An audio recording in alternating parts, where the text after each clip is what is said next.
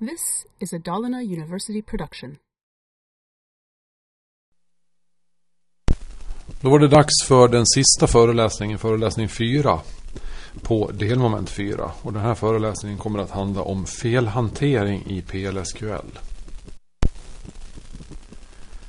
Vi ska titta lite grann på felhantering här.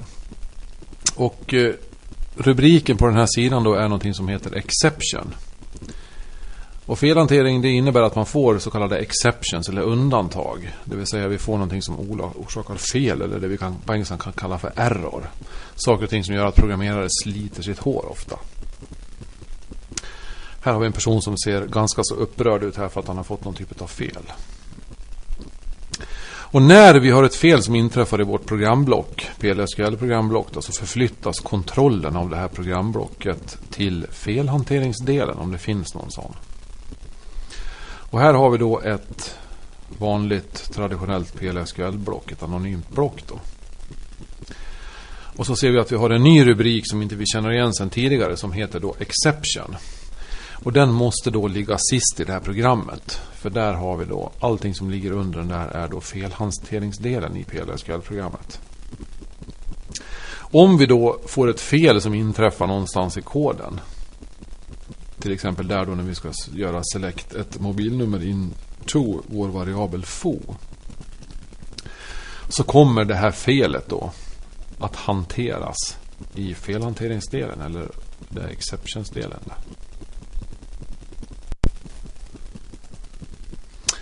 Eh, om vi då tittar på något som heter exception handler, felhanterare. Då, så att rätt sån här exception handle spåras då via en namnreferens till det inträffade felet.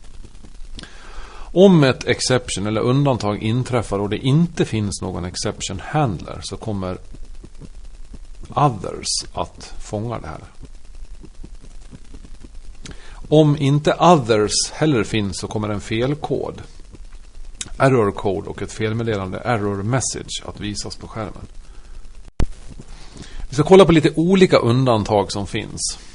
Vi har tre olika typer av exceptions i PLSQL. För det första har vi något som kallas för fördefinierade Oracle Server Exceptions. Och sen har vi då icke fördefinierade Oracle Server Exceptions. Och sen har vi slutligen då något som kallas för användardefinierande undantag. Och det här fördefinierade då har ett fördefinierat namn. Till exempel no underscore data underscore found. Till exempel om jag skriver en selektsats som inte träffar någonting. Det vill säga att man inte får tillbaka någon data. Vi har zero divide. ifall jag skulle råka dividera någonting med noll. Uh, too many rows eller eh, uh, cursor already open value error. Sådana här vanliga fel då. Och det finns ungefär 20 stycken fördefinierade sådana som vanligt händer. Och de här kastas då implicit av servern. Så att det är ingenting vi som användare eller programmerare måste sköta i koden. Utan de har någonting som heter raised implicity. Det vill säga att det hanteras av servern. Icke fördefinierade då är standard Oracle Server-fel som inte är namngivna av systemet. De har dock en felkod och ett felmeddelande och de görs också då kastas då också implicit av den här servern. Och sen har vi slutligen användardefinierade. De deklareras och namnges av användaren eller programmeraren. Då. Och de kastas då explicit i programkoden. Det skulle mer kunna tänkas vara fel som är av typen att vi vill inte hyra ut filmer till personer till exempel som befinner sig i en tabell eh, över svartlistade kunder som aldrig lämnar tillbaks filmer eller att man inte vill att någon ska kunna köpa någonting på kredit som har obetalda fakturor i systemet eller något annat. Det har mer att göra med så kallade business rules än med, än med, med fel i koden egentligen.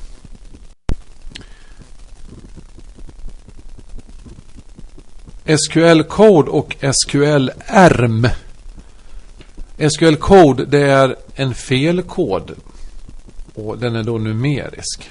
Så att gör jag något fel här nu som inträffar så kan jag få felkod minus 311. Så står det då att man har försökt stoppa en teckensträng som är 15 tecken lång i en variabel som bara har plats för 10 eller något, något sådana vanliga saker. Och sen har vi något som heter SQL-ERM som är just felmeddelandet i varchar 2. En teckensträng som beskriver vad den här felkoden, vad det faktiskt är för typ av fel som har inträffat. Så om vi då studerar den här lilla kodsnutten så skulle vi kunna kolla vad som händer då om vi gör ett select Into statement. Och så i wherever-kodet så försöker vi stoppa in ett primärnyckelvärde för en kund som inte existerar. Då kommer den här select-satsen inte att returnera något mobilvärde egentligen. Så att vår variabel kommer for då kommer således att innehålla null efter det att SQL-satsen har exekverat. Om jag då har ett undantag då som heter others. Så att när det här others inträffar då ska vi, skriver vi ut då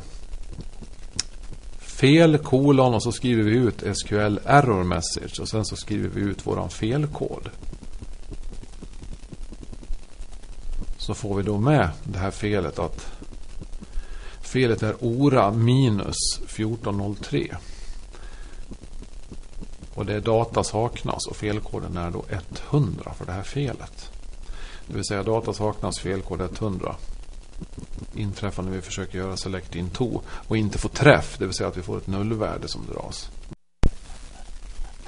Nästa sak vi ska kolla på det är någonting som är väldigt vanligt Ett något fördefinierat fel som heter no underscore data underscore found. Och undantaget no data found kastas då när en select in to-sats inte returnerar någon data alls. Och det här gäller då bara när select in to-satsen inte jobbar emot en aggregatfunktion.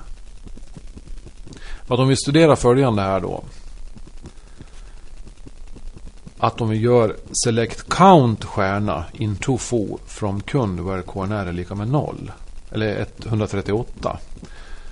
Så kommer count-funktionen alltid att returnera 1 eller 0. Det är aldrig frågan om nullvärden. För att finns inte den här raden att den, så kommer den att tala om att den här raden förekommer i tabellen 0 gånger.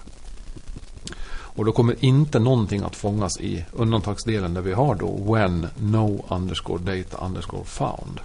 Så kommer vi inte att få någon utskrift där. Att få kommer alltid att innehålla värdet 0 eller 1. Det vill säga inte 0. Så att select into utan aggregatfunktioner då kastas no data found-undantaget. Aldrig annars. Men hur gör vi då om vi inte får träff när vi håller på och loopar genom en cursor och vill fånga någonting i no data found? Ja, då måste vi hantera det manuellt eftersom undantaget no data found fungerar inte i en cursor. Utan här måste vi då hantera det här undantaget själva. Så om vi då studerar följande kodsnutt här att vi deklarerar först en cursor. Cursor C underscore kundmobil är som följande select-sats. Select mobil från kund where KNR lika med 2. Begin. Och då har vi våran loop här. Och så testar vi då när den ska loopa igenom den där på första positionen där if x.mobil is null then så gör vi då raise application error och så skriver vi minus 20001 och så skriver vi mobiltelefonnummer saknas. Och så gör vi end if. Annars så skriver vi då ut om vi skulle hitta den där. Så avslutar vi vår loop här. Så här skulle vi då kunna själv testa att om den här variabeln innehåller ett nullvärde.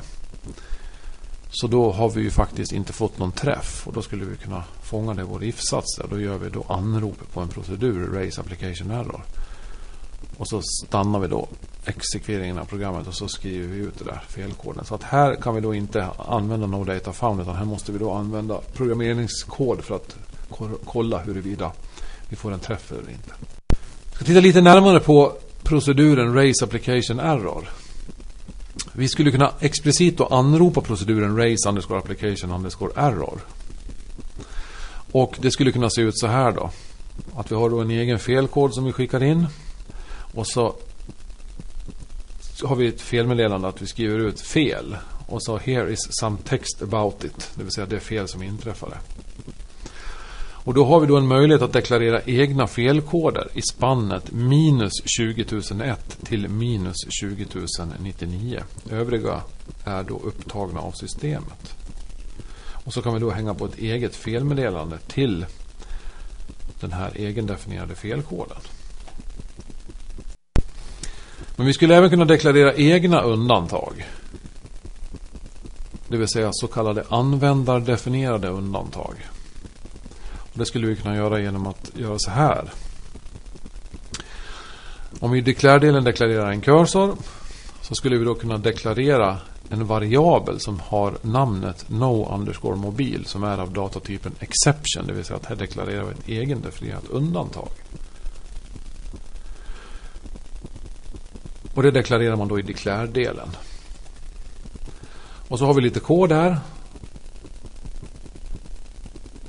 Och då ser vi det att vi är tvungna då att kasta det här undantaget explicit. Att om vi då i första loopen här ska snurra igenom den här och kolla att är mobiltelefonnumret null så gör vi race på vårt undantag som vi har deklarerat no underscore mobil.